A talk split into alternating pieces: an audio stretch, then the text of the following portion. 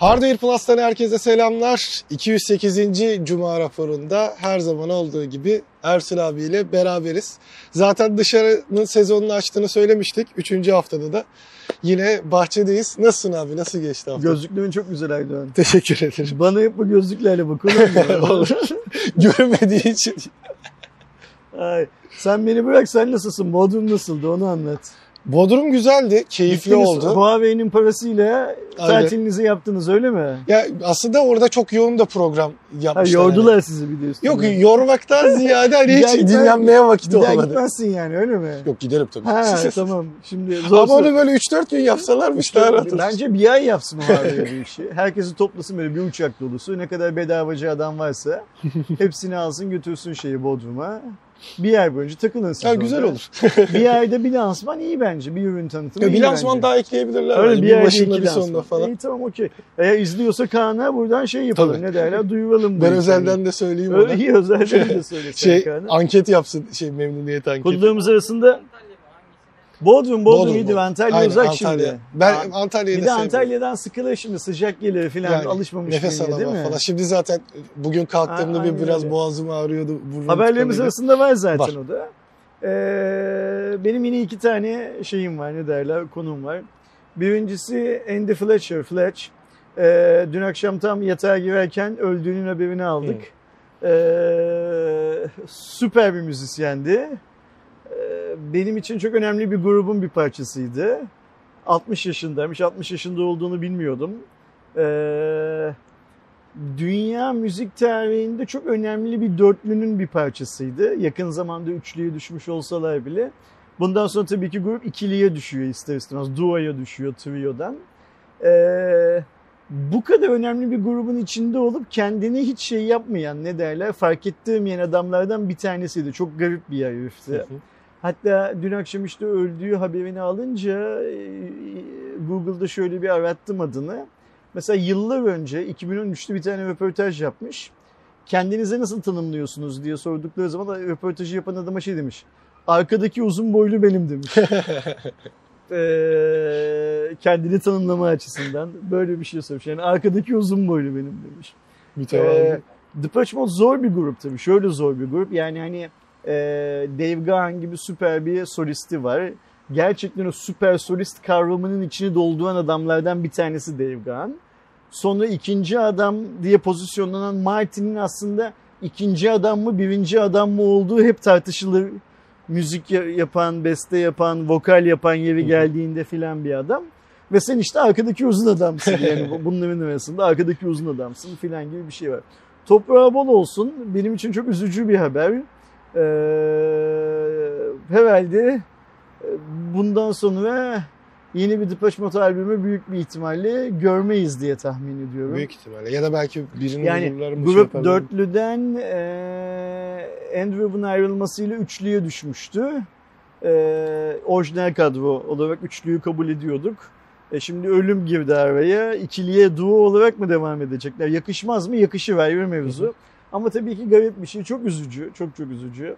Ee, altmış yaşında bir adamın hayatı gözlerini yumması da evet. Üzücü bir şey.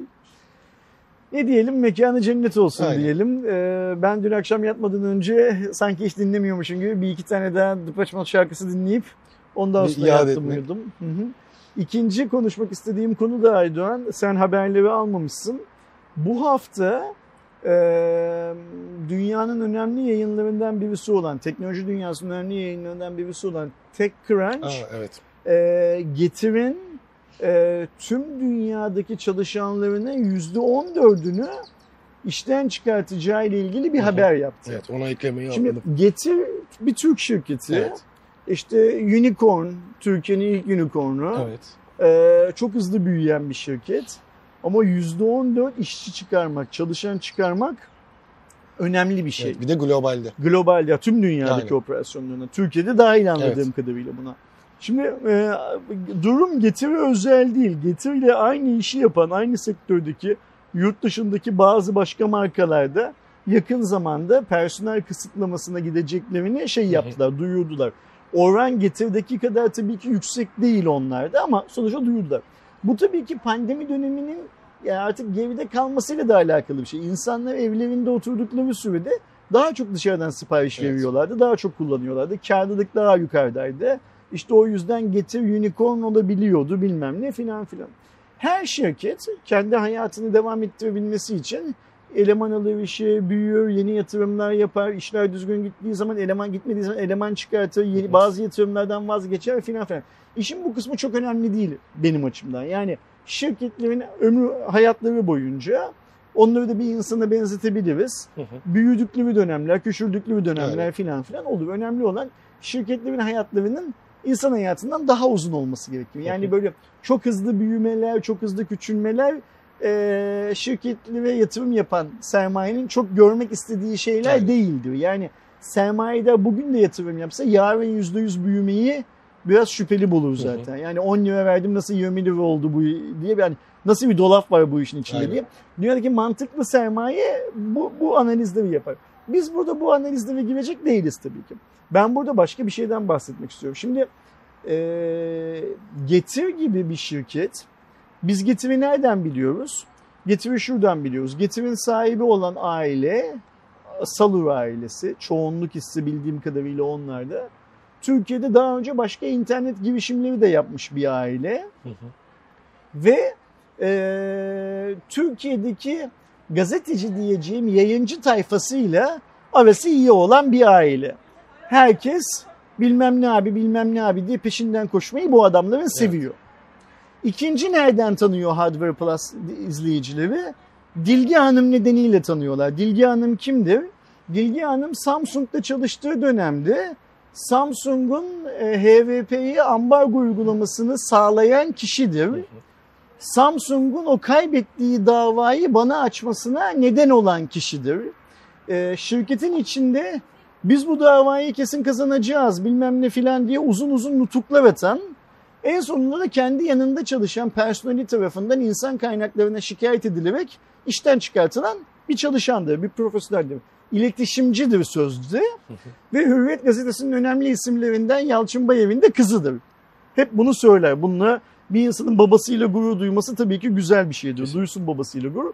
Ee, ama bunu böyle benim gördüğüm kadarıyla e, medyada e, yayıncılar üzerinde bir güç oluşturmak için söyler. Bundan da çekin, çekinmez gibi. Ayrıca hangi Samsung'dan bahsediyoruz? Dilgi Hanım'ın iletişim yöneticisi olduğu dönemde kendi medyasını yaratmaya çalışan Samsung'dan bahsediyoruz. Şimdi Getir'in bir üçüncü özelliği nedir? Getir'in P R şirketi iz iletişimdir. Yani Turkcell'in P R şirketidir. Eskiden gazeteci olduğunu iddia eden bir beyefendi tarafından, Nedim Bey tarafından kurulmuştur.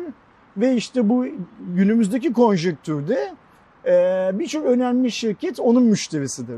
Önemli şirketten kastım, kamuyla bağlantılı olan artık Turkcell gibi şirketler de onun müşterisidir. Ve siz eğer Turkcell'den nemalanmak istiyorsanız yayıncı olarak aranızı hep Nedim Bey ile iyi tutmak zorundasınızdır. Onun sizden bazen başka markaları için ricaları olur.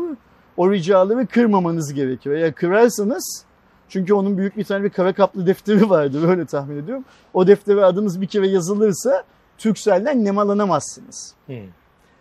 Turkcell dediğimiz zaman da neyi biliyoruz? Turkcell'de biz C E O yönetiyoruz diyebilen ee, vasıfsızların olduğunu biliyoruz. Turkcell'in içinde ve Turkcell'in dışında. Şimdi niye bu çok detaylı anlattım biliyor musun? Getir'in yüzde on dört eleman çıkartacağı haberi Türkiye'de hiç kimse tarafından dillendirilmedi. Niye dillendirilmediğini şimdi geriye dönüp bakalım. Bir yanda iz iletişim baskısı var. Sen Getir'le ilgili kötü bir haber yaparsan Turkcell'i keser. Turkcell'den bülten bile alamazsın. Öbür yandan Samsung'da özgür ve bağımsız gazetecileri mahkemeye vermekten çekinmeyen, yeri geldiği zaman Hürriyet nokta com nokta tr'den e, Samsung haberlerinin silinmesini sağlayabilen bir Getir çalışanı var. Bir de bir aile var, işte bir yığın çoluğun çocuğun tombiğin tombalağın peşinden bilmem ne abi bilmem ne abi diye koştuğu bir şey var. Şu iş böyle olunca Türk yayıncıları Getir'le ilgili kötü bir şey söyleyemiyorlar ama Getir bizim ilk unicornumuz, işte bilmem ne Salur şu kadar iyi bir yönetici filan filan diye gazlamalar yapılıyor. Ve biz bir Türk şirketinin global anlamda yüzde on dört eleman çıkartacağı haberini TechCrunch'tan öğreniyoruz. Ne kadar utanılacak bir durum değil mi? Yani Türkiye'deki çıkıyor. Medya yönetiminin ne durumda olduğunu ama TechCrunch'ın ne Dilgi Hanım'dan, ne Salur ailesinden, ne Nedim Özkan'dan şey yapmadığının, hı hı. E, tırsmadığının, çekinmediğinin ne kadar ortada olduğunu gösteren bir durum değil mi? Ne kadar evet. acınası bir durum ve bugünün Türkiye'si için ne kadar normal bir durum değil mi? Evet. Yani birçok konuda artık bu tarz şeyleri görüyoruz. Şimdi şeyi de unutmasınlar. Biraz önce P R şirketinden bahsederken bugünün Türkiye'sinde çok büyük şirketlerin bu P R şirketinde mesela kamu şirketleri var burada. Yani sadece Turkcell değil varlık fonunda olanlar. Yakın geçmişe kadar bazı bankalar, hükümetler ve C E O olan başka şirketler falan da vardı. Yani siz eğer Ee, bir şey yaparsanız tek cezalandırılmanız Turkcell olmaz. Başka yerlerden de cezalandırılırsınız. Evet. Mesela geçmiş yıllarda, pandemi öncesi yıllarda sizin şu Huawei için gittiğiniz tatil köyüne Bodrum'a birçok gazetecinin eşiyle birlikte hafta sonu tatiline götürüldüğünü biliyoruz. Hmm. Niye? Çünkü o tatil köyü de bu P R şirketinin müşterilerinden birisiydi. Yani Türkiye'de sermaye ile yayıncılar arasındaki sen benim sırtımı kaşı, ben senin sırtını kaşıyım sisteminin çok güzel bir örneğidir bu. Getir'in dünyada yüzde on dört personelini işten çıkartacağı haberinin Türkiye'de şey yapmaması, yer bulmaması, konuşulmaması. Şimdi bak TechCrunch diyor ki bu konuyu şöyle özetliyor. Yani Türkiye'deki durumu değil. Getir'in yüzde on dört.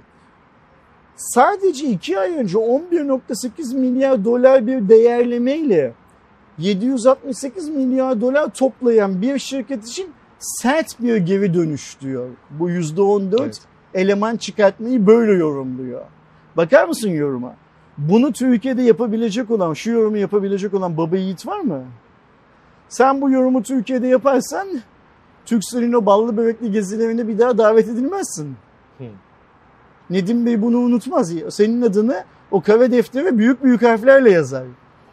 Ve Türkiye'de öte yandan da TÜİT bilmem ne işte bir e, Bilişim Muhabirleri Derneği, TÜİT, Ekonomi Gazetecileri Derneği filan gibi oluşumlar da özgür ve bağımsız gazeteciler istediklerinden filan bahsederler evet. bir yandan da. Biz büyük bir ihtimalle Nedim Bey'i üç yıl, beş yıl, bir yıl sonra filan TÜİT başkanı olarak filan da görürüz. Çünkü oradaki başkanlık görevi de böyle babadan oğula geçiyor gibi dolaşıyor kendi aralarında evet. ya. Her neyse girmeyelim o konulara ama Getir'in yüzde on dört personel çıkarması Türkiye'deki bütün gazetelerde yer alması gereken bir haberdir bence. Ayrıca şunun da konuşulması lazım. Benim bildiğim kadarıyla eğer yanlış biliyorsam bir açıklama yaparlarsa kullanırız tabii ki. Onu da söyleriz önümüzdeki hafta Cuma raporunda. Getir'in insan kaynaklarının büyük bir kısmı outsource. Yani Getir'in nasıl depoların büyük bir kısmını taşeronlarla işletiyorsa o taşeronların çalışanları da Getir çalışanı. Yani aslında Getir'in toplam çalışanı taşeronlarla birlikte iki üç misli.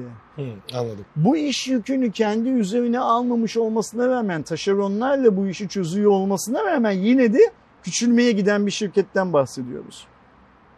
Şimdi WhatsApp gruplarında birçok yayıncı işte Getir'in e, İstanbul Ticaret Odası'na e, faaliyetlerini kaydettirdiği e, Ticaret Gazetesi'nin nüshalarını birbirleriyle paylaşıp ya zaten bu şirketin kendi değeri bilmem ne değilmiş ki filan filan gibi geyikler yapıyorlar. Evet, ama nerede yapıyorlar bu geyikleri? WhatsApp gruplarında yapıyorlar. Bunu çünkü şeyde e, kamuoyuna yani gazetecinin görevindedir bu bilgileri kamuoyuyla paylaşmaktır. Kamuoyuyla paylaşamıyorlar. Niye? Ya bilmem ne Salur Bey'le aramız kötü olur diye paylaşamıyorlar. Ya Dilgi Hanım ne yapar ne eder Ersin'i mahkemeye verdirdiği gibi Samsung'da bizi de mahkemeye verdiriyor diye korkuyorlar. Bir de işte Yalçın abiye de ayıp olmasın, Yalçınbayev'e de ayıp olmasın diye başka bir hikaye de var. Ya da Nedim Bey'in kara kaplı defterine isimleri şey yapılmasın, geçmesin. E, geçmesin diye. Bunu herkes biliyor. Aynen Cohen'in şarkısında olduğu gibi herkes biliyor geminin su aldığını. Ama kimsenin gemiden atlamaya bile cesareti yok. Bırakın gemi su aldı demeye, gemiden atlamaya bile cesareti yok. Ben Samsung tarafından mahkemeye verilmiş. İşte Salur ailesinin fertleri tarafından sosyal medyada yasaklanmış. Nedim Bey'le de selamı sabahı olmayan bir adam olarak yanıma yaklaştığı zaman git buradan gelme benim yanıma diyen bir adam olarak. Bunun şahitleri de var. Çünkü benim O tarz insanlarla konuşacak bir şeyim yok. Onu da çok net söylüyorum. Bunları söyleyebilmek gibi bir lüksüm var. Şimdi o TÜİT, MÜİT, işte Birleşim Muhabirleri Derneği, e, Ekonomi Gazetecileri Derneği falan otursunlar aynı masanın kenarlarına. Fesleri çıkarsınlar, önlerine koysunlar. Herkesin bildiği şeyler niye bu ülkede konuşulamıyor? Bunların konuşulamamasında bizlerin dernek olarak payımız nedir diye bir şey yapsınlar. Düşünsünler Konuşun. Bakalım. Bir çözüm noktası bulabilecekler mi? Eğer bulurlarsa beni de haberdar etsinler. Getir'in yüzde on dört personel çıkartması kötü bir şeydir. İyi Kesinlikle. Bir şey değildir. Ancak konjektür gereği şarttır da. Niye? İnsanlar artık kendi alışverişini daha çok kendileri yapıyorlar. İşin bu Netflix'in kısmını... Netflix'in de aynı derdi yaşaması aynı gibi. O da zarar, şey, abone kaybı açıkladı Aynen. kaç dönemden sonra. İşin bu kısmını tartışmıyoruz. Tartıştığımız kısım yayıncılıkla alakalı daha farklı bir nokta. Hadi gel Cuma raporuna, senin haberlerinle kaldığımız yerden, daha sonra başlayamadığımız yerden başlayalım ve iki yüz sekizinci Cuma raporu ile ilgili senin notlarının üstünden geçelim. İlk haberimizle başladığımızda zaten o da çok güncel bir haber. Herkes konuşmaya başladı bile. T R T bandrol ücretlerine zam geldi. Aslında yakın bir zaman önce elektrik faturalarından kaldırılmıştı T R T katkı payı olarak geçen pay. O anladığımız yani kadarıyla... Türkiye'de elektrik faturası ödeyen herkes T R T'yi de fonluyor. Evet. Du. Yakın zamana kadar değil Hı-hı. mi? Evinde elektrik kullanıyorsan T R T'ye fon vermek zorundasın evet. modundaydık. Mantığının ne olduğunu bilmiyoruz tabii ki. O kalkmıştı. Bu güzel bir şeydi. Hı-hı. Ama şimdi? E, klasik aslında e, radyo kullanan ya da radyoya erişimi olan vesaire ya da televizyon yayınlarına erişimi olan bütün cihazlarda kullanılan bu T R T bandrol ücretlerine güncelleme geldi diyelim yeni tabirle. Aslında direkt tabii ki zamlandı. Baktığımızda cep... Eski fiyatlar aflarını televizyonlayacakmışlar. Daha öncesinde cep telefonlarında yüzde onluk olan vergi şu anda yüzde on ikiye artırıldı. Bu da e, kaba tabirle e, şu an Türkiye'de satılan telefonlarda yaklaşık yüz lirayla beş yüz liraya varan bir değişiklik yapıyor. beş yüz lira tabii ki işte on binin üzerindeki cihazlara denk geldiğini söyleyelim. Akıllı saatlerde de bir güncelleme var. Onlarda da yüzde sekiz alınıyordu. yüzde on dörde çıktı. Burada ciddi bir artış var. Bilgisayar ve tabletlerde ise yüzde iki olan durum yüzde dörde yani yüzde yüz bir artış olduğunu söyleyelim. E, multimedya ekranlı otomobiller ki yeni nesil otomobillerin hemen hemen hepsinde bu var. İşte Tayland vesaire cihazların düşük modelleri hariç. yüzde sıfır nokta dörtten yüzde sıfır nokta sekize bir artış İkincisi, var ki. Evet. Hani şimdi burada sıfır nokta dört sıfır nokta sekiz diyoruz ama otomobil fiyatlarına baktığımızda binlerce liralık bir güncelleme bir olduğunu da söyleyeyim. Otomobil fiyatlarının da son zamanlarda iki misli zaten arttıklarını varsayarsak. E, ki hatta ayrıca aslında onu alacaktım. Bizim bu T O K'tan konuşurken Duster'dan bahsediyorduk ya. Duster'ın en ucuzu dört yüz elli bin falan olmuş. Hani onlar dört yüz elli binde sıfır nokta dört ciddi bir oran oluyor arkadaşlar. O açıdan baktığımızda binlerce liralık bir otomobillerde zaten yeni e, birkaç gün önce güncellenen fiyatların tekrar güncellenme riski olduğunu gösteriyor. Klasik her yerde gördüğümüz televizyon, radyo ve video kameralardaki yüzde on altılık oran değişmedi.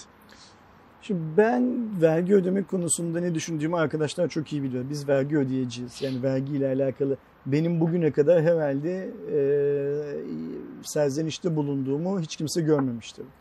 Ödeme koşuna gidiyor mu Ersin? Hayır, gitmiyor. Ayrı mevzu ama ödeyeceğiz. Çünkü niye? Bu vergilerin bize hizmet olarak dönmesi gerekiyor. O yüzden ödeyeceğiz ama şu T R T bandrolü kızını hep de eleştirmişimdir hatırlarsan. Yani cep telefonu kullanan niye T R T bandrolü alıyor? Evine bilgisayar alıyorsun, niye T R T'ye pay ödenek çıkartıyorsun? Araba alıyorsun, niye T R T'ye para vermek zorundasın buradan filan diye. Bana kalacak olursa benim görüşüm şu T R T bandrolü denilen şeyin televizyonlar dışında her şeyden kaldırılması lazım. Her şeyden yani, yani istisnasız her şeyden. Hı hı. Televizyon ve te- radyo hadi te- tamam. Ya radyo zaten satılmıyordu Aynen. herhalde bugün günümüzde Türkiye'de de. Biliyorsun bir zamanlar ya çocukken hatırlar mısın bilmiyorum. Ben çocukken e, pullar satıldı. İnsanlar onu satın alıp televizyonların üstlerine falan yapıştırdılar. Yani bandrol işte o. Ba- şey. Bandrolü o böyle şeyle e, küçük bir etiket. Ha, alacalı bir bandrolü hatırlıyorum. Allah'tan galiba onlar yok şimdi. Şöyle de yani niye biz cep telefonu aldığımız zaman T R T'ye buradan yani, fon... O zaman... Mesela ben kendi adıma lafını kesiyorum. Kusura bakma. Yıllardır T R T'nin hiçbir şeyini izlemedim ben. Ben bir T R T belgesel içeriklerini bazen izliyorum, o kadar. Yani izlediği belgesel, T R T belgesel bir şey izlemişim de onu da T R T diye izlemiyorum. Yani ha, evet. Zap yaparken takılıp kalıyorsun bir yerde. O sonra T R T değil, T R T'nin olsa... belgesel kanalına aynen. falan denk düşmüşsün. Ama bir yandan da şöyle bir şey var. Şimdi olmalı mı T R T? Tabii ki olmalı. Ayrı bir hikaye. Ama e, T R T'nin yaptığı her şeyin parasının da benim elektrik faturamdan, benim otomobili alırken bilmem ne ödediğimden, cep telefonumdan, şundan bundan filan filan ödenmiyor olması da lazım. Yani şimdi evet. de böyle bir yanı var. O yüzden ben bu T R T bandrol konusuna şundan yanlış hatırlamıyorsam beş yıl ya da altı yıl önce bu bandrolü cep telefonuna da koydukları gün nefret ettim. Ve o günden beri bu bana hikayeye o karşı... O da şeydi zaten, radyo modülü olması. Aynen, şimdi dediler, radyo modülü yok. Dediler ki telefonların içinde tuner var, yani donanım olarak tuner var. O yüzden telefonlar da ödeyecek bunu. Tuner olmayanlar da internet üstünden radyo izleyebilirler. Onlar ya bir de bir şey bana çocuk olursa. Deli dumrul misali yani geçenden üç kuruş, geçmeyenden beş kuruş. Bence şeyi de eklesinler. İnternet bandrolü diye bir şey olsun mesela. İnternete bağlanan tüm cihazlardan da böyle bir şey alsınlar. Mis gibi ücret olur. Ya zaten vardı onun bir şeyi. Yani alıyorlardı bizden de. Bu kadar da göz göre göre olmasın ve çok ciddi söylüyorum. Yani şu telefonla ve T R T bandrol hikayesi geldiği günden beri bu konuda çok dertliyim. Ee, bu uygulamadan hiç keyif almıyorum. Ee, ve ben vergi ödemek konusunda mızmızlanmayan bir adam olarak bunu söylüyorum. Yazık vallahi, çok yazık. Yani şuradaki şimdi... olanların da iki misli artması. Zaten bu cihazların hepsinin fiyatları iki misli arttı yakın zamanda. O zaman öyle bir noktaya gelelim ki Aydoğan, tüm vergiler, tüm bandrol ücretleri, yani devletin bizden aldığı kesintilerini tam dolara bağlasınlar. Bir daha da zam yapmasınlar. Dolar zaten, çünkü bunların hepsi dolar artıyor diye oluyor zaten. Şimdi dolar artıyor diye T R T bandrol payı iki misli artıyor. Bizim o bandrol payını, iki misli bandrol payını vereceğimiz aleti, otomobil bilmem ne falan fiyatı da iki misli artıyor zaten. Yani, yani aslında doların arttığından iki misli otomatik olarak artıyor fiyat. E, dolara bağlasınlar her şeyi, vergiyi, vergiyi falan her şeyi. Biz en azından dolarsa e, oranı olarak sabit kalsın. Şey de mi oldu acaba diye düşündüm bu bandrol ücretlerinde. Şimdi e, T R T geçtiğimiz dönemde dijital bir platform çıkaracağını söyledi. Disney de Türkiye'ye geliyor diye acaba kapışabilmek için biraz gelir arttırma şeyi de olabilir. Hadi geçmişsin hikaye böyle geçelim. Hadi konuşayım, konuşturacaksın. Bir de T R T'den e, mahkeme tebligatı alacağız ondan sonra. Hemen geçiyorum. Biliyorsunuz e, Huawei'nin kamera konusundaki ciddi gelişimi Leica işbirliğiyle beraber başlamıştı ve gerçekten hani özellikle P elli Pro en son örneği olduğu için söyleyelim. Çok ciddi oranda e, ilk başlarda videosunu eleştiriyorduk, fotoğraf şahane diyorduk. Şimdi ikisi de çok güzel bir cihaz oldu ki işte D X O marka örnek verirsek orada mesela en çok kamerası videosu övülen iPhone'a bile ciddi oranda fark atabilmişti. E, daha öncesinde söylentileri çıkıyordu. Xiaomi'nin de bir Leica ile dirsek teması oldu. Artık resmileşti. Leica artık Xiaomi ile beraber kamera e, konusunda ortaklık yapacak. Ben Huawei ile de devam edecek diye daha öncesinde duymuştum ama e, yaptığım araştırmada Huawei ile yapılan... Devam edecek kısmı şu, Huawei için üretilen, Leica tarafından üretilen sensörler var. Hı hı. O sensörler bitinceye kadar... Aynen, büyük bir iki sene. Huawei klasik. Bu sensörleri ister şu anda hala hazırdaki telefonlarının, yani atıyorum mesela P kırk Pro'yu eğer üretmeye devam edecekse P kırk Pro'da, ama seneye başka bir cihaz üretecekse, yetecekse elindeki stok orada kullanmaya devam evet. edecek. Yani biz bir süre daha Huawei'den şeyi görebiliriz. Ee, Zaten hani şu anda planları yapılan ve yakında duyurulacak cihazları varsa onlarda görülme ihtimali var ama e, tam manasıyla anlaşmalı olarak aslında bir nebze P elli Pro son cihaz oluyor. Eğer biz, bir Mate elli falan filan yoksa. Ve hani. biz e, Xiaomi'nin ilk cihazlarını da hemen önümüzdeki yıl görmeye başlayacağız. Hatta bu sene bile bu sene okay, görebilir. Tamam. Çünkü ilk e, on iki Ultra için de söylenti çıkmıştı ama geçtiğimiz gün, hatta dün olması lazım, e, sızıntılarda on iki S, on iki serisinde de Leica'lı bir özel model çıkacağı ortaya hatta çıktı. Hatta on iki Pro'da da olabilir. E, şey, Ultra. O Ultra mı? O Aynen. Tamam. Ee, Ultra modelinde zaten bekleniyordu. on iki S versiyonunda da şu anda hani direkt kanlı canlı bir şeyi çıktı. Fotoğrafı çıktı. Çin'de ortaya çıkan bir Şimdi sızıntıyla. Leica anlaşması Huawei için çok büyük balık. Yani Leica'nın e, Huawei diyorum pardon Xiaomi, Xiaomi için çok büyük balık. Leica'nın Huawei'ye neler kazandırdığını hepimiz biliyoruz. Yani o konuda herhangi bir evvellik kimsenin kafasında bir soru işaretinin olacağını sanmıyorum. E, ortaklığın ilk başladığı zamanda her iki şirketin ne kadar zorlandığını filan da biliyoruz. Burada önemli olan şey Xiaomi yazılımını Leica sensörlerin tamam, tüm özelliklerini bize yansıtabilecek forma getirebilecek mi? Aynen. Ve yine önemli olan bir şey Leica Huawei ile bu kadar yıllık çalışması sonunda elde ettiği deneyimin ne kadarını Xiaomi ile paylaşacak. Öyle ya, Leica da bu işi Huawei'den önce bilen bir şirket değildi. Onlar bildiğimiz fotoğraf makinesi için çalışmalar yapan bir şirketti. Video tarafını geliştirmiş oldu. Bildiğimiz cam üzerinde çalışan bir şirketti. Mobil tarafı geçtikleri zaman kendi üretimlerini bu anlamda e, gelenekselden aldıkları deneyimle geliştirmek zorunda kaldılar. Aynen. Hatta hep anlatılır işte ilk ürünün çok başarılı olmadığını. İki şirketin yani Leica'nın ve Huawei'nin birisi Almanya'da birisi Çin'de iki tane laboratuvar kurarak eş zamanlı çalışmalar yaparak bu P otuz Pro'ların, P kırk Pro'ların o kadar üstün kameralara sahip olmasını sağladıklarını hep anlatıyorlar. Hı hı. Şimdi bu yol yani gidilmiş olan bu yıl bu yol Xiaomi'ye ne kadar yarayacak? Önemli olan bir de bu. Xiaomi'nin şöyle bir avantajı var. Ee, Huawei ile pişen bir Leica ile anlaşıyor. Hı. Zaten hani çok işi iyi. İşi artık bilen, evet. anlayan, işin mantığını anlayan. Hani ben, ben de çok yazılım tarafını düşünüyorum. Onda da zaten bu on iki ailesini test etmeye başladığımızda çünkü ciddi oranda vurgu yaptı kameraya Xiaomi. E, globalde de Çin'de de Türkiye lansmanında da. Orada eğer ciddi oranda bir gelişme varsa Leica bayağı bir önemli artı kazandıracak gibi. Ben ee, biliyorsun Xiaomi'yi bir amiral gemisi üretebilen marka olarak değerlendirmediğimi hep ima ederim yayınlarımızda. Kendi aramızdaki konuşmalarda da ya o da o işte Xiaomi'nin amiral gemisi bu kadar oluyor filan evet. derim de şeydi. O, e, Leica işbirliği büyük bir ihtimalle e, şey yapacaktır. Xiaomi'yi birinci sınıf bir cep telefonu şirketi haline getirecektir. Ben öyle tahmin evet, ediyorum. Evet ya en büyük eksikliği bir E, kamera konusundaki aşırı iddialı şeyiydi, olmamasıydı. Ama bununla beraber çok farklı bir yere gelebilir gerçekten. Umarım hani sadece üst seviyede değil de orta Aynen seviyeleri. Öyle. Çünkü şimdi Xiaomi'de aslında şey de kalktı. İşte şimdi Redmi on bir T ailesi de konuşulmaya başlandı. Adamların hani neredeyse yüz dolardan bin küsür dolara kadar hani her bir dolar farklı cihaz çıkardığı için oraya mesela nasıl yetiştirecekler onu gerçekten merak ediyorum ama gerçekten heyecanlandırıcı ve e, şey bir durum ne derler ona güzel bir durum olacağı e, söyleniyor. Biraz önce zaten aslında başta bir kısaca konuştuğumuz tarafa geldiğimizde ise bu haftanın başında e, bir yaklaşık elli kişilik grup olarak Bodrum'a Huawei'nin Watch G T üç ve Fit iki, Watch Fit iki modellerinin lansmanı için gittik.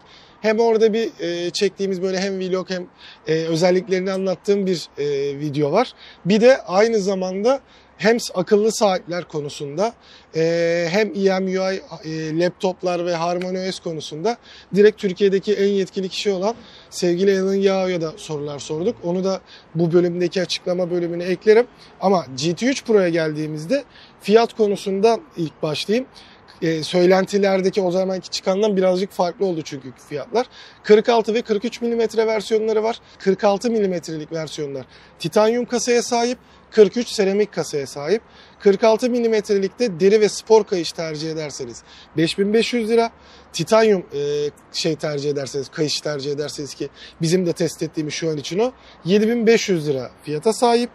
kırk üç milimetrelik yani seramik kasaya sahip olanlarda deri tercih ederseniz altı bin beş yüz, e, şeyi de kayışı da seramik olsun dediğinizde de sekiz bin beş yüz liralık bir fiyat etiketiyle beraber çıkıyor.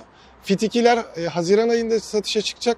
O zaman güncel fiyatlar e, söylenmiş olur ama özellikle Fit ikinin artık e, bileklikten saat formuna geçtiğini de orada vurguladılar ve zaten E, Huawei'nin gerçekten akıllı saatlerini e, beğeniyorum. Burada da daha öncesinde global lansmanda da konuştuğumuz gibi dalış ve golf e, fonksiyonu var ki e, senin de bahsettiğin e, golfte haritalandırma bizzat olacakmış. Türkiye içinde bir yani çalışma var. Yani dünyanın birçok ülkesindeki golf sahaları yazılıma eklenecek ve sen hangi sahada golf oynadığını yazılımdan evet. seçerek delikler nerede, eğim nasıl, bilmem ne filan filan şey yapacaksın. Bu golf oynayanlar için büyük bir şey. Evet. Ne der? Büyük ki bir Türkiye'de çok fazla dalış yapan da var işte bizim Ege sahillerinde, Akdeniz sahilinde. E, dalış saati olarak da kullanılabilecek olması G T üç Pro'yu gösteriyor ki daha bu cihazlar çıkmadan zaten Huawei yüzde üç farkla birinci sıraya çıktığını açıklamıştı. O akşamın önemli sürprizlerinden biri oydu e, Elon'un bahsettiği. Bu yüzde üç fark bu yeni nesil saatlerle açılır diye tahmin ediyorum ben de. Bu arada sen G T üç Pro'nun Titanium versiyonunu pazartesi gününden beri kullanıyorsun. Evet. Yani beş gündür sende. Bu da demektir ki önümüzdeki hafta bunun detaylı inceleme videosunu Hı-hı. da zaten evet. yayınlarız büyük evet, ihtimalle. Pazartesi kanalda. Büyük ihtimalle çekelim. Ee, Huawei'nin saatlerinden Apple'ın saatlerini ilgilendiren bir başka haberimize geçelim. Evet. Çünkü bu da benim olmaz olmaz dediğim ama olanlardan bir tanesi. Ama bir de neden olduğunu da düşünmek lazım. Biliyorsunuz Apple'ın akıllı saatlerinde aslında tabletlerde olduğu gibi iki versiyon var. Bir Türkiye'deki kullandığımız gibi klasik versiyon. Bir de onların işte cellular dediği aslında e, hatlı versiyonlar bulunuyor. Ve tabii ki akıllı saatlerde eSIM desteğini kullanıyorlar. Ortaya çıkan detayla beraber, ya Apple'ın sitesindeki detaya göre eSIM versiyonları da Türkiye'de yakında satışa çıkacak. Ama buradaki durum Huawei cihazlarda da özellikle olmasına rağmen Türkiye'deki regülasyonun bunun olmaması. Burada şeyi karıştırmamak lazım. eSIM regülasyonu geldi. İsterseniz hattınızı eSIM olarak kullanabiliyorsunuz. Ama iki farklı cihazda aynı e, numaranın eSIM olarak kullanılabilme özelliği burada yoktu. Ama Apple'da getirdiğine göre ben birazcık yakında bunun regülasyonu olur mu diye düşünmedim. Yani değil. Burada Türkiye'deki regülasyonla dünyadaki regülasyonla paralel ilerlemek zorunda. Hı hı. Türkiye'deki bu kanunu koyarken bazı yanlışlıklar yaptıklarını fark edecekler ve düzeltecekler. İlelebet bu böyle gitmeyecek evet. tabii ki. Düzeleceğinin sinyalini almıştır Apple ya da sinyali almadıysa bile ben biraz daha pahalıdan şunları da satayım ne de olsa düzelir diye hı hı. düşünüyordu. Çünkü satış fiyatlarına baktığımız zaman oradan görüyoruz ki yani dört bin dokuz yüz liradan on üç bin dokuz yüz liraya kadar uzanan evet. bir şey değil. Ki kendi içindeki farka baktığımızda mesela senin söylediğin dört bin dokuz yüz lira şu an artık S E'nin güncel fiyatı kırk milimetre versiyonu.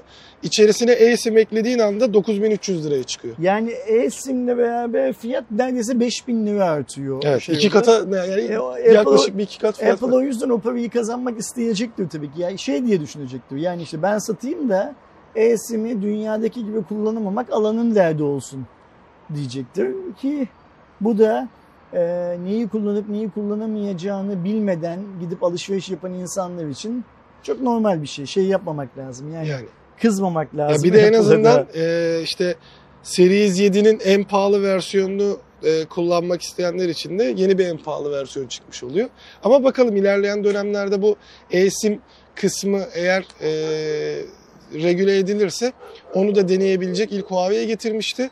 Apple'ın da saatlerinin gelmesiyle ilerleyen dönemlerdeki yeni akıllı saatlerde de bu tarz versiyonların gelmesi ve biraz daha rahat kullanım ihtimali olabilir. Saatten bilekliğe geçtiğimizde sevgili Eren'in de e, kanalda videosu var. Orada tek bir e, hata yapmış. Always on display dediğimiz her zaman açık ekranından bahsetmeyi unuttu. Türkiye'de de çok sevilen Mi Band serisi yedisi tanıtılmış oldu şu an için Çin'de. Baktığımızda bir virgül altmış iki inçlik AMOLED ekran var. E, altıda zaten ekran gerçekten büyümüştü. Burada altıya göre yüzde yirmi beş bir e, büyüme var. Piksel yoğunluğu üç yüz yirmi altı p p i'ye çıktı. Ve tabii ki o e, ekran yüzü dediğimiz, saat yüzü dediğimiz yüzler arttırılmış ve dediğim gibi e, her zaman açık ekran eklenmiş. Baktığımızda tabii ki nabız, uyku takibi, S P O iki dediğimiz kandaki oksijen oranı, nefes alma skoru, stres takibi gibi, gibi bir durum var. beş A T M basınç yani elli metreye kadar suya dayanıklı ama beklenen G P S e, özelliği e, burada eklenmedi ve iki versiyon olarak çıkacak. Ki yine aslında Band altı'da görmüştük Hı-hı. bunu. N F C'li ve N F C'li olmayan versiyon. Standart modeli otuz yedi dolara, N F C'li versiyonu kırk dört dolara denk geliyor. Şimdi cihazın, bilekliğin boyu büyümüş. Boyunun büyümesi demek pil tüketiminin artması demek. Pili de çok az ama pil de büyümüş. Okey, tamam. Fiyat düzenli olarak artıyor. yirmi dolarlarla başladığımız Mi Band serüveninde, serüveninde Şimdi standart modelin otuz yediyi N F C'linin de kırk dolara çıktığını görüyoruz. Artıyor. Türkiye'de bin lira falan. Ayrı mevzu kırk dört dolar yani, ama dünyada da fiyat evet, artıyor. Orada da yükseliyor. Onu da unutmamak lazım. Ee, sen genel anlamda bu özelliklerle e, Mi Band yediyi beğendin mi? Ya e, beğendim ama e, aklıma şey geliyor mesela. Ben Mi Band altı almam videon geliyor. E, baktığımda Mi Band altının üzerine de çok bir şey yok. Çünkü benim kafamda şey var. Hani işte ekranın büyümesi vesaire durumlarda hani ben zaten bilekliğe şu bir şey takibi yapsın diye, işte nabızımı ölçsün, uykumu takip etsin, stres yapsın. Bir de bildirimleri görebileyim diye. Ee, yani yedi aldıracak bir ekstra bir şey göremiyorum. Şimdi S P, Always on display olsan olur. S P O muydu? S P O iki. S P O iki ölçümünü geçen sefer altıda Çin'e vermişti. Dünyaya vermemişti. Galiba öyleydi, evet. Şimdi herkese veriyor anladığım kadarıyla. Yani Çin için önemsiz, dünya için büyük bir adım atıyor. Fiyat yükseliyor. Ben bu sefer şeyi anlamaya çalışıyorum Aydoğan. Ee, şeklen, çünkü o Mi Band'in bileğe böyle, bileğin inceliği, kalınlığı çok önemsiz olmadan çok güzel bir oturuş şekli vardı. Hı hı. Ben Mi Band altıda sanki o şeklin biraz uzayınca şey biraz olduğunu, bozulduğunu hissetmiştim. Evet. Şimdi biraz daha büyüyor ya, bu formda nasıl olacağını merak ediyorum. Yani Mi Band altı bence şeklen de biraz çirkin görünüyordu insanların bileğinde. Hı hı. Ee, onu merak ediyorum. Ve bir an önce şu Çin versiyonu Çin'de satışa çıkar çıkmaz getirtelim. Hemen bir deneyelim istiyorum. Hı hı. Ee, bir de tabii burada Xiaomi'nin şeyi, açıklamasını beklememiz lazım. Yine büyük bir ihtimalle Çin versiyonunda olup dünya versiyonunda olmayan bir şeyler olacak. Globalde olmayan bir şeyler olacak. Onların ne olduğunu da öğrenmemiz lazım. O iki versiyon arasındaki fark ortaya çıkıncaya kadar ne söylesek boş olacak. Evet. Çünkü sonuçta şunu biliyoruz ki Çin versiyonunu alıp dünyada kullanmak her yeni Mi Band'de kolaylaşsa da hala çok kolay bir şey değil. Evet. İşte dil desteğiyle uğraşıyorsun, yazılım güncellemeleri gelmiyor bilmem ne filan filan, yani böyle biraz şey olmak gerekiyor. Ona zaman ayırmak gerekiyor ama çoğu insan da bileğine takacağı bir akıllı bileklikle bu kadar uğraşmak istemiyor en nihayetinde. Görürüz neyin ne olduğunu. Senin telefonuna geçelim şeye. E, G T Neo ikiye geçelim. Memnun musun telefondan? Şu an için fazlasıyla memnunum gerçekten. Yani beklentimin çok üzerinde çıktı ama e, fiyatı da beklentimin üzerinde çıktı, ama şöyle bir durum var tabii ki. E, ilk hadi özelliklerinden bahsedelim. E, Türkiye'de resmi olarak tanıtılmış oldu. Bizde de bir detaylı ön incelemesi var ama incelemesi de ayrıca gelecek önümüzdeki hafta. E, baktığımızda Bassayir üç modeliyle beraber geliyor ve Türkiye'de e, Realme... Beraber geliyor diye hediye vermiyorlar. Yok hediye değil. Aynı anda piyasaya, Aynı anda çıkıyor, piyasaya çıkıyorlar. Onu belirtelim evet, ki yanlış anlamasın arkadaşlarımız. E, Türkiye'de de şu anda Vatan Bilgisayar ve MediaMarkt mağazalarında e, satışa çıktı. Baktığımızda kendisi on beş bin dört yüz doksan dokuz yani on beş bin beş yüz lira. E, Bassayir üç ise gerçekten güzelmiş. Onu da belki ayrıca e, anlatırım ya da videonun içerisinde bahsederiz. bin üç yüz liralık bir fiyata sahip. E, dokuz milimetre inceliğinde, iki yüz gram ağırlığında, yüz doksan dokuz virgül sekiz gram ama o sıfır nokta iki hiç fark edemeyiz tabii ki. altı nokta altmış iki inçlik Full H D Plus yüz yirmi hertzlik H D R on destekli AMOLED ekranı var ve yüz yirmi hertz, doksan hertz ya da altmış hertz olarak seçebiliyorsunuz ya da dinamik ayarlayabiliyor kendini. Snapdragon sekiz yüz yetmiş var ki insanların en çok kafasındaki soru işareti olan kısım bu oldu. Yani sekiz yüz yetmişin bin beş yüz on beş bin lira beş yüz lira olması. Ama on iki gigabayt RAM, iki yüz elli altı gigabayt depolama, on iki gigabayt RAM'i artık B B K grubundaki her markada gördüğümüz gibi arttırabilme şansınız var. altmış dört megapiksellik ana, sekiz ve iki megapiksellik yardımcı sensörler, on altı megapiksellik ön kamerası var. dört K altmış F P S video çekebiliyorsunuz. Ve tabii ki filtreleri, modları var. İşte sadece kendinizin renkli, diğerine siyah beyaz olduğu vesaire gibi. Bunların hepsini incelemede bahsedeceğim. Stereo hoparlörleri var. Wi-Fi altı, Bluetooth beş nokta bir. Ee, en güzel yanı da beş bin miliamper bataryası, altmış beş watt süper dart şarjla şarj olabiliyor olması. Genel toplamda gerçekten hani şu anki kullandığım e, döneme kadar fazlasıyla memnun olduğum bir cihaz oldu. Ama fiyat performans dengesinde evet bir sıkıntı var ama herkes orada Realme'ye yüklenmiş. Bu Realme'nin sorunu olan bir durum değil. Şimdi ben Realme'yi, Tekno'yu ve Vivo'yu kendi bulundukları sektörlerde Türkiye için çok önemli markalar olarak düşünüyorum. Bunu da her fırsatta dile getirmeye çalışıyorum. Yani mesela Vivo'nun üst segmentte, Realme ile Tekno'nun giriş orta segmentte çok daha fazla ürün çıkarması lazım Türkiye'de. Çeşitliliği arttırmaları lazım. Ha şunu da söyleyeyim. Vivo ve Tekno'dan çok umutlu değilim. Yani Vivo ve Tekno'nun Türkiye'de çok benim beklediğim kadar iyi işler yapabileceğini bu kısa süreli tarihlerinde gördüğüm kadarıyla çok beklemiyor, beklemiyorum. Beklememek lazım değil demiyorum. Ben beklemiyorum. Gördüğüm kadarıyla benim beklentilerim onun şeyinde değil, önceliğinde değil anladığım kadarıyla. Ee, Realme ise benim çok önem verdiğim bir şirket. Yani iki yıl önce yılın markası seçtiğim, e, bazı ürünlerini yılın telefonu olarak belirlediğim, İşte geçen yıl iki bin yirmi yılında niye o kadar suskun kaldığını bir türlü Türkiye'de anlam veremediğim filan bir marka. Bence G T iki Pro'yu Türkiye'de bir an önce satışa çıkarmaları gerekiyor. Fiyatı ne olursa olsun. Evet. Ee, G T Neo iki'de de fiyatta bir şey var. Ee, bir sorun var. Yani e, bana sanki bu cihaz istense, biraz daha çabalansa çok az bir şey daha ucuza Türkiye'de satılabilir hmm. gibi geliyor. Ee, ama şeyi de bilmiyoruz tabii ki. Sormadım, söylemediler de. Ee, acaba çok mu sınırlı bir sayıda getirdiler? Yani sembolik olsun diye mi getirdiler? Çünkü Realme'nin bir sınıf atlaması lazım Türkiye'de. Yani üst segmente adım atması lazım. Üst segmente neyle adım atacak? İşte Neo iki gibiyle, G T iki Pro bilmem ne filan gibi telefonlarla adım atacak. O yüzden önemli. Kötü bir telefon değil mesela, ben bunu kullanmak isterim, yani kullanmak istemeden kastım şu. Mesela sen ya ben bunu kullanmak istemiyorum desem ben alır şey telefonum olarak kullanırım. Ee, ne der? Birinci telefonum olarak ki kullanırım. Ki bence de çok seveceğim bir telefon olduğunu düşünüyorum. Ee, Atlas aynı şeyi G T iki Pro için de söylemiştim evet. zaten zamanında. Ama Türkiye'deki fiyat şey gerçekten ee, biraz sorunlu. Bir de şöyle bir şey var. Şimdi insanlar doların niyeyse on altı lira olduğunu kabullenmiyorlar Türkiye'de. Hala on dört liraymış gibi evet. e, hesap yapıyorlar. E, o yüzden çıktığı dönem de biraz şey bir dönem, kötü bir dönem. Bir Kesinlikle. de cihazın şöyle bir şeyi var Erdoğan, handikapı var.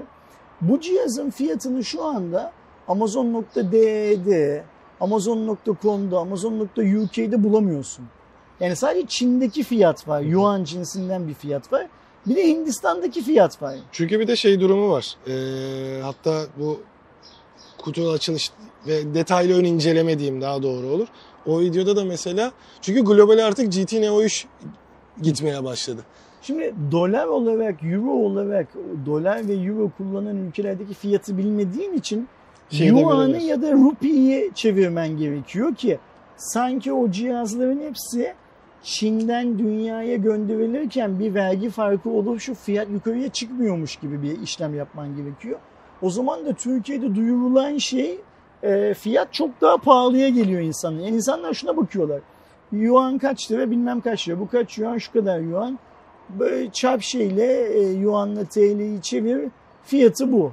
Aslında fiyat o değil. Şeye dikkat edelim. Realme'de değil tüm Çinli markalarda. Niye global lansman yapıyor bu adamlar? Global fiyat her zaman Çin'deki fiyattan daha yukarıda oluyor zaten. Hı hı. Çünkü onun Çin'den dünyaya dağıtılma bedeli, bedeli dünyanın farklı ülkelerindeki farklı vergi dilimleri vesaire vesaire gibi de bir derdi var. Ee, bana öyle geliyor ki e, bir beş yüz lira indirim yapsaydılar bu fiyat. Yani on dört bin dört yüz doksan dokuz yaptılar değil mi? on dört bin beş yüz lira ee... fiyatına. Şey on beş bin beş yüz dediler fiyatı. on beş bin dört yüz doksan dokuz. Bunu on dört bin dokuz yüz doksan dokuz'a çıkartsaydılar mesela insanlara bu kadar pahalı gelmeyecekti ve ben inanıyorum ki on dört bin dokuz yüz doksan dokuz'a da pardon on dört bin dokuz yüz doksan dokuz'a da yani beş yüz ucuz fiyatı da Realme bunu satabilirdi. Şey yani. Şimdi sadece bazı mağazalarda yani Vatan ve MediaMarkt'ta satıyor olması da zaten çok büyük bir şey de var. Ee, gösteriyor. Bir tane hikayesinde gördüm. Bulursam e, arkadaşlarla da paylaşırım. E, ekranda paylaşsınlar. Bu sabah paylaştı. Nerede satıyoruz? Aynen. Vatan'da ve MediaMarkt'ta da bazı yerlerde var. Hı-hı. Yani hepsinde değil. Yani o Realme'nin Türkiye, Realme Türkiye hesabında görür merak eden. Ben de sabah uyanınca evde Aynen. gördüm o iş paylaşımı. Yani demek ki bir stok şeyi var. Yani tüm Türkiye'ye satmak için falan getirmemişler. Ya da şey, zaten. Dijital kanallarda yok. Ama dediğim gibi yani fiyat biraz şey, muallakta bir durum. Pahalı demek çok doğru değil, muallakta. Eğer dolar buralarda durmaz, biraz daha yukarıya giderse normal bir fiyat haline gelecek zaten. Fakat bir beş yüz lira daha ucuza satsaydılar telefon için daha iyi olurdu bence. Ee, pahalı değil mi? Pahalı. Çünkü Türkiye'de artık bu paraları biz telefonlara veremiyoruz. Bu paraları maalesef kazanamıyoruz çünkü. Esas derdimiz o. Bir de şunu biliyoruz. E, bu on beş bin beş yüz liranın altı bin yedi bin lirası vergi tek başına. Tabii. Bir de onu biliyoruz bir yandan da. Yani o yüzden de sorun var. Ama telefon güzel bir telefon. Ee, kullanamayacağız ne yazık ki. Yani halk olarak alıp kullanamayacağız ne yazık ki. Bizim Realme altı, Realme yedi seviyesinde Pro'ları için süper telefon, süper fiyat, gidin alın diyeceğimiz formda da bir cihaz olmayacak ne yazık ki. Yani, onlar da zaten onun bilincindedir çok büyük ihtimalle. G T e, iki Pro'da burada birazcık hani e, Barcelona'da tanıtıldı globalde. Yakın sürede geleceği söyleniyordu. Bu her geçen zamanda hem dolar kuru hem böyle işte T R T bandrolüyle falan. Neon'un bu fiyatını görünce G T iki Pro için üzerine beş bin lira koymak lazım. En az yani yirmi bin liradan aşağı aynen artık imkansız yani. yani. yirmi bin lira yani biz on beşi için on dört için çok diyoruz. yirmi için de çok diyeceğiz. E yani. Tabi. Hani gitgide de çoğalıyor. Yapacak bir şey yok. Diğer konumuza geçtiğimizde biliyorsunuz daha önce de e, TUA yani Türkiye Uzay Ajansı bir e, Türk'ü uzaya gönderme planı olduğunu söylemişti. Geçtiğimiz gün ilk, ilk insanlı görevler için de başvuru açıldı. Cumhurbaşkanının söylemi ardından hatta yine açıklamaya siteye, yani açıklamalar bölümüne başvuru yapabileceğiniz yere koyarım. yirmi üç Haziran'a kadar yapmanız gerekiyor. Yani bir aylık süreniz var. Biz mi başvuruyoruz? Ben uzaya gitmek istiyorum evet. diye. Şartlara baktığımızda bin dokuz yüz yetmiş yedi yılından sonra doğmak, kırk beş yaşından küçük olması gerekiyor yani. İyi derecede bir İngilizce isteniyor ve yükseköğrenim kurumlarında mühendislik, tıp, fen bilimleri, temel bilimler bölüm alanlarındaki ya da eğitim fakültelerinden en az dört yıllık lisans eğitimi gerektiğini de söyleyelim. En temel özellikler bu ama yine dediğim gibi detayları şeyde görebilirsiniz. Fizyolojik özellikler yok mu? Yani mesela uzaya gitmek için bazı fizyolojik özellikler de görebilirsiniz. Onlarla alakalı net bir şey yapılmamış. Büyük ihtimalle hani ilk başta bu bilimsel vesaire kısımdaki elemeleri yapıp o kalan insanlar arasında bir Türk şey dünyaya bedel diyor sözünü, uzaya da bir Türk gönderelim, bütün uzaya bedel olalım, ondan sonra detaylara bakarız yapmışlar. Galiba. Bizim bu sonuçta eğitim alacaksın. Eğitim kısmı var ve e, yok bütün şeylerde sen nasıl diyeyim e, iletişimde, iletişimde İngilizce kullanman gerekiyor. İşte diyorum iletişimde kaptan mesela uçak e, kaptanları da İngilizce bilmek zorunda. Tamam. Aynısı. Ben aldım cevabı. Teşekkür ederim. Bu arada sana bir şey söyleyeyim. Cuma raporlarında sen böyle konuya dışarıdan giriyorsun, sesin duyulmuyor diye bazı arkadaşlarımız haklı olarak şikayet ediyorlar. Bence kendine de bir tane mikrofon tak bundan sonra Cuma raporlarında. Konuşacağın zaman açar, aynen öyle. Sorarsın. En kötü ihtimalle cep telefonuna kaydedersin. Ee, Aydo, bizim bir tane uçan bir arkadaş vardı hani şeyin üzerinde. Bak geldi buraya en sonunda. Sağımıza dolaştı, solumuza dolaştı. En sonunda geldi bu. Yayına da çıkacak. Onu izliyorum sabahtan beri. Ben de Doğuş bazen kameranın arkasından gidip onu seviyor filan. Aynen. Şey, e, bizim bu hani şemsiyenin altına sığınıp uçan bir arkadaş vardı. Ha evet. O uçtu, gitmedi mi? Ben onu uzaya gitti zannediyorum. Yok galiba geçememiş. Şey. Kondu yani sonunda evet. diye. Konduğunun videosu yok ki, bir tek gittiğinin videosu var. Güzel ben, uçuyordu. Ben en son onu gitti zannediyorum. Uzaya giden ilk Türk'ün o olduğunu düşünüyorum zaten. Yanlış biliyorum demek ki. Bu şey tabii ki garip yani. Yani uzaya bir Türk göndermek hedef. Şey, garip bir hedef bu. Benim kafamın çok alacağı bir hedef değil bu. Ee, hatta bunun için böyle başvuru açmak e, filan da e, bu birazcık daha işin şov kısmı. Tabii ki uzay çalışmaları yapılmalı. Uzay ya, çalışması yapmak başka bir şey. Biz uzaya bir Türk göndereceğiz hedefi. O işte birazcık daha hani işin reklamı hikaye gibi oluyor. Hanginiz böyle isterseniz uzaya gitmek diye form doldurtmak filan daha başka başka olaylar. Bilmiyorum, ben işin o tarafını anlamadım. Şöyle söyleyelim ve bu haberi çok daha fazla yorum yapmadan kapatalım. Çünkü şey, biz böyle konuşunca bazı arkadaşlar çok rahatsız oluyorlar biliyorsun. Derdimiz kimseyi rahatsız etmek değil.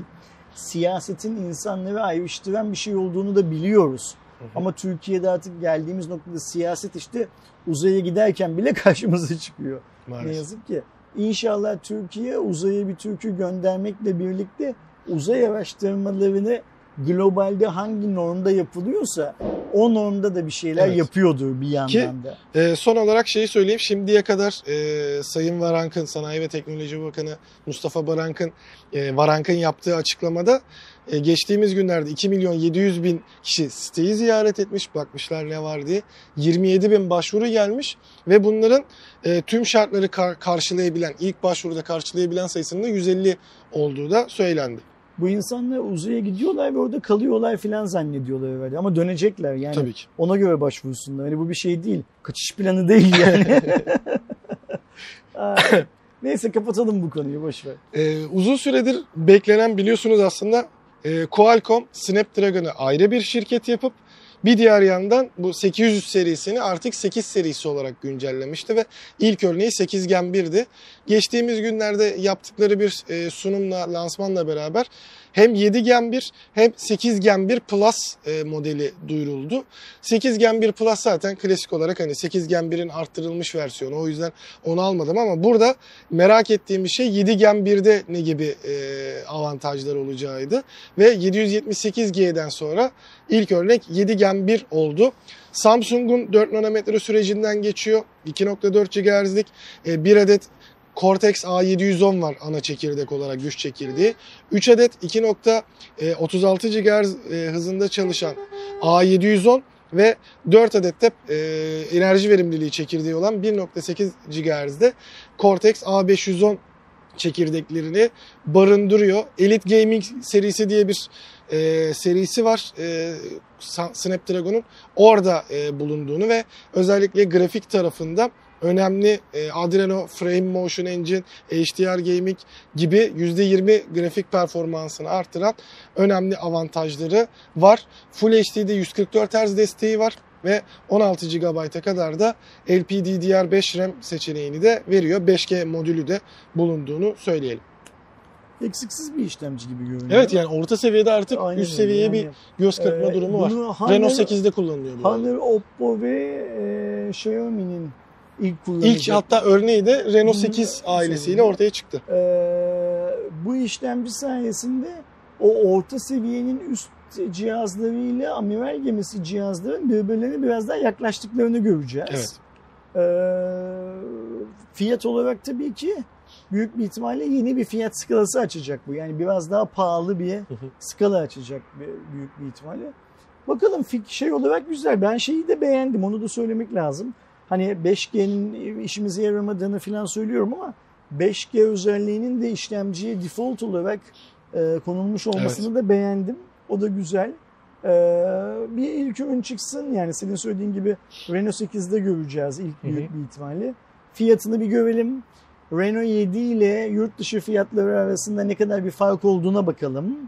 Oradan bir şey yaparız. Yani bu işlemci artı ne kadar maliyet yükleyecek senin benim sırtıma, onu anlarız oradan. A M D tarafına geçtiğimizde ise A M D'de Computex özelinde Ryzen yedi bin serisini tanıttı ve ciddi oranda da geliştirmeleri sunduğunu söyleyelim.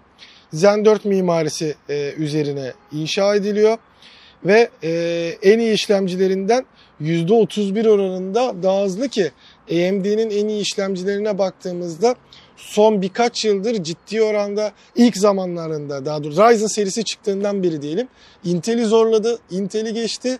Birçok noktada da e, tüketicilerin tercihi olmayı da başardı.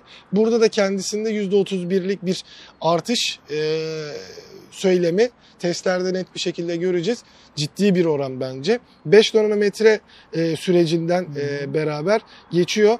Lisa Su ise Ryzen yedi binin beş gigahertz üzerinden hız sunacağını da belirtmiş. E, bu açıdan önemli e, gelişmelerinde olduğu görünüyor. Beni gerçekten heyecanlandırdı ki e, L iki ön belleği de beş bin serisine göre iki kat daha fazla olduğunu da söyleyelim. R D N A iki mimarisi var. E, entegre bir şekilde olacak grafik performansında. Ve yeni A M beş platformu içinde bir dizi bağlantı seçeneği olduğunu da e, söyleyelim. Yani A M dört platformundan A M beşe geçiyoruz. Bu da demektir ki anakartta yenilemek gerekecek Ryzen yedi bin serisi için. Ama e, o anakartlara baktığımızda yirmi dört adet P C I Express beş nokta sıfır hattı, e, yirmi gigabit e, bölü saniye hızına kadar on dört adede e, varan U S B bağlantı noktası. Ve dört bağımsız ekran çıkışı, yani anakart üzerinden dörtlü bir ekrana bağlanma seçeneği olacak. Bunlar da H D M I iki nokta bir ve DisplayPort iki için olacağını söyleyelim.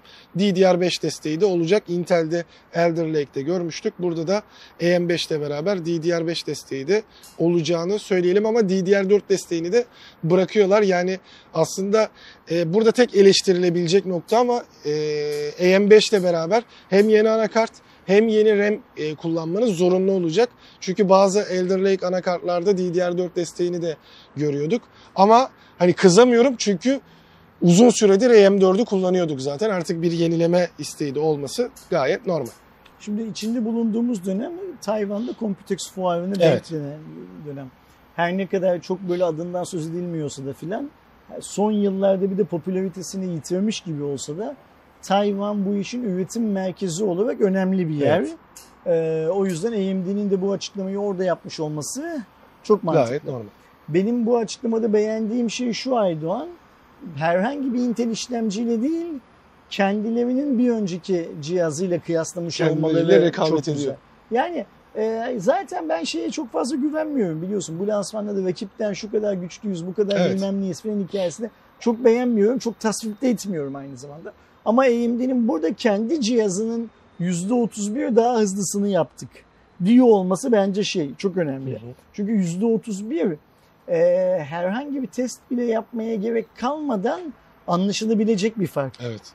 Yani çünkü yüzde üç, yüzde beş olduğu zaman test yapman, incelemen, e, kıyaslaman lazım ama hı hı. bugün e, eski platformu kullanan bir adamın önüne yeni platformdaki A M D cihazı koy, on dakika içinde edecek. Sana yüzde otuz bir farkı evet. söylemesi lazım. O yüzden önemli bir gelişim. E, bu Intel, A M D, Nvidia hikayelerinde hep ne diyoruz? Rekabet etsinler, daha iyisini yapsınlar. Şu an benim bu haberi okurken e, aklımda kalan şey A M D sanki bir adım değil iki adım öne geçiyor gibi şeyden. Ben de onu düşündüm. O yüzden mesela çok sevindiğim bir nokta. Hani sevindiğim nokta özellikle bu rekabette e, işte o Intel'in tekelinden düşme mevzusunda, çünkü ne kadar rekabet ederlerse tabii ki bizim için daha iyi ve A M D'nin o fiyat performans dengesindeki sunduğu gelişim gerçekten Ee, beni çok mutlu ediyor. Bende de mesela evde Ryzen üç bin serisi bir işlemci kullanıyorum. Hala da en ufak bir sıkıntısı olmayan, herhangi bir performans kaybını dahi sezmediğim bir durum. Ee, beş bin serisinden bu kadar iyi olan bir durumda, hani mesela bir işte test örneği gelse benim için de ciddi bir farkı hissettirecek gibi. Fiyatta da eğer aşırı bir yükselme, orada da bir yüzde otuz yükselmeyi görmezsek mükemmel bir e, son tüketici gör, için gör, ürünler olacak. Ki büyük bir ihtimalle. Zaten bir de komple yeni bir platform olduğu için işlemcinin fiyatı değişmesi bile senin o platforma geçiş maliyetin evet. artacak evet. zaten ister anakart, istemez. RAM vesaire. Aynen öyle. Ama güzel bir içerik olduğunu da, daha doğrusu e, gelişme olduğunu da söyleyelim. Hani Lisa Su gerçekten e, şahane işler yapıyor denebilecek seviyede bir C E O olduğunun da altını çizelim. Gelelim son haberimize. Twitter'a e, verileri kötüye kullanım için yüz elli milyon dolarlık bir ceza e, geldi. Burada Elon Musk'ın ilk gö- şeyi e, ödemesi gereken durum oldu. E, Amerikan hü- hükümeti tarafından gelen bir durum bu. E, Adalet Bakanlığı'nı düzenleyen Federal Ticaret Komisyonu arasındaki e, yapılan bir e, anlaşmayla dediğim kullanıcı geri bilgi kullanıcı verileri gizliliğini ihlal ettiği gerekçesiyle ceza olarak yüz elli milyon dolar ödeyecek. Bu durum iki bin on üç ve iki bin on dokuz yılları arasında kayıtlı kişilerin, bilgilerin ve kişisel verilerin F T C'nin e, kural ve eylemleri dışında uygulanması neticesinde verilmiş. Yani F T C'nin Amerikan Adalet Bakanlığı'na bağlı bir düzenleyici kurulum olan Federal Ticaret Komisyonu'nun belirlediği veri kullanım kanunlarının, kurallarının iki bin on üç ve iki bin on dokuz yılları arasında dışına çıkıldığı için evet. iki bin yirmi iki yılında bu cezayı kestiler, verdiler Twitter'a. Avrupa diye. Tarafında da iki bin on bir yılında e, A B D, A B ve İsviçre e, arasındaki düzenleyici emirlere uyduğunu söyleyip yalan söylediği için de bir durum var. Aynen öyle. E, Twitter konusundaki tek bilgi bu değil. Dün akşam Elon, yani Türkiye saatiyle dün akşam Elon, Jack'in tamamen Twitter yönetim kurulundan ha, ayrıldığını evet. artık duyurdu mu demek lazım, müjdeledi mi demek lazım, anlamadım ne olduğunu. Sonra iki tweet daha ekledi peşine. Jack de Elon'un bu ilk tweetine cevap olarak koşan bir at paylaştı. Yani koşarak uzaklaşıyorum mu dedi. Ne atı demek istedi? Atı alan Üsküdar'a geçti bizim şeyden, bizim siyasi jargondan. O kadarını bilmiyordu evvelde Jack de. Ee, ne demek istedi, ne oldu şey yapamıyordu, anlayamıyoruz ama görünen o ki işte Twitter'da tamamen bir dönem şey yapıyor, kapanıyor. Ee, Jack artık Elon'un üstüne mi yıktı işi, yoksa tamamen gerçekten kaçıyor mu şirketten filan, bunları bilmiyoruz. Yeni Twitter herkese hayırlı uğurlu olsun. Bak adam şantaj da yapıyor gerekiyorsa kendi evet. iş ortaklarını. Bilmem ne diye yapıyor. Yani şimdi mesela bence şu cezadan da yola çıkarak büyük bir ihtimalle eski yönetimi bir suçlayacaktır bir yerlerde. Yani bu işte ben yanlış yaptıklarını söylüyordum. Hı hı. Bakın yanlış yaptıkları ortaya çıktı falan gibi laflar da edecektir. Hayırlı olsun. Bizim burada bence odaklanmamız gereken şey, Amerikan hükümeti yeri geldiğinde Twitter gibi bir platforma bile yüz altmış milyon dolar ceza kesebiliyor. Evet. Bu kadar basit. Ve bu cezayı da muhtemelen ağlıyor, ertelemiyor, her iptal etmiyor, tabii, bilmem tabii. ne yapmıyor filan filan. Odaklanmamız bizdeki cezalar ne oldu acaba? Nokta, e, biz de Twitter'a ceza kestik ya geçen yıl. E, yetkili atamıyor bilmem kestik. Ne filan filan. İşte platformlara kestik. Ne oldu o cezalar? Aldık mı mesela? Tebliğ ettik mi? Ondan bile haberdar Hı. değiliz. Öğreniriz bir gün, günü geldiğinde. Sonra birileri sorar, birileri de söyler doğruyu, gerçeği. Biz de halk olarak, vatandaş olarak öğreniriz. Ezan başladı. Hı-hı. Cuma bugün malum.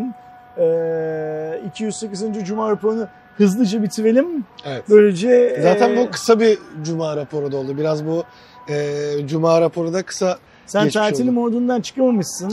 O bir aylık tatil hikaye, olmaz öyle bir şey. Unut. Diyeyim ben sana. Yapacak bir şey yok. Neyse, böylece tam Sela'da iyice e, bastırmadan diyelim. Çünkü megafonlardan ciddi oranda geliyor. Şu İkinci an camide duymaya, baş, evet, camide duymaya başlamışsınızdır. iki yüz sekizinci Cuma raporunun da böylece sonuna gelmiş olduk. Ee, önümüzdeki hafta yeni haberler, yeni gelişmelerle görüşünceye dek kendinize çok iyi bakın. Hoşça kalın. Hoşça kalın.